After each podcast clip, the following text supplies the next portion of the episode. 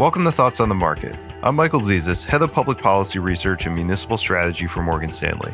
Along with my colleagues bringing you a variety of perspectives, I'll be talking about the intersection between U.S. public policy and financial markets. It's Thursday, August 4th at 1 p.m. in New York.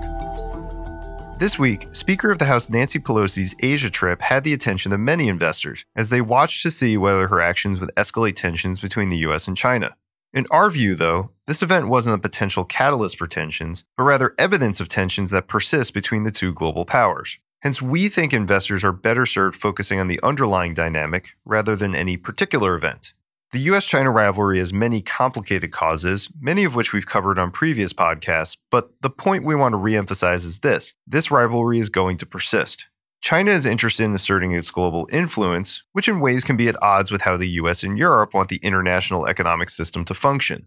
Nowhere is this clearer than in the policies the US has adopted in recent years aimed at boosting its competitiveness with China. The latest is the enactment of the CHIPS Plus bill, which allocates over $250 billion to help U.S. industries, in particular the semiconductor industry, to devolve its supply chain reliance on China for the purposes of economic security and to protect sensitive technologies. Policies like this have more of a sectoral effect than the macro one, with the primary market impact here being a defraying of rising costs for the semiconductor industry.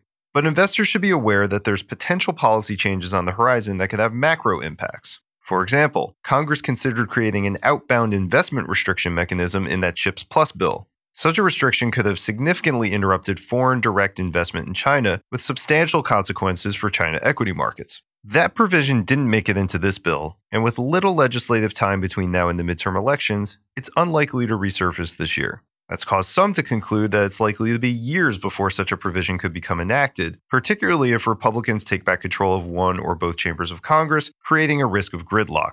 But we'd caution that's too simple of a conclusion. The concept of outbound investment restrictions enjoys bipartisan support, so we think investors should be on guard for this provision to get serious consideration in 2023.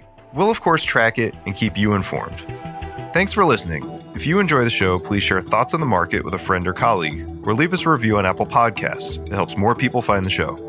The preceding content is informational only and based on information available when created. It is not an offer or solicitation, nor is it tax or legal advice. It does not consider your financial circumstances and objectives and may not be suitable for you.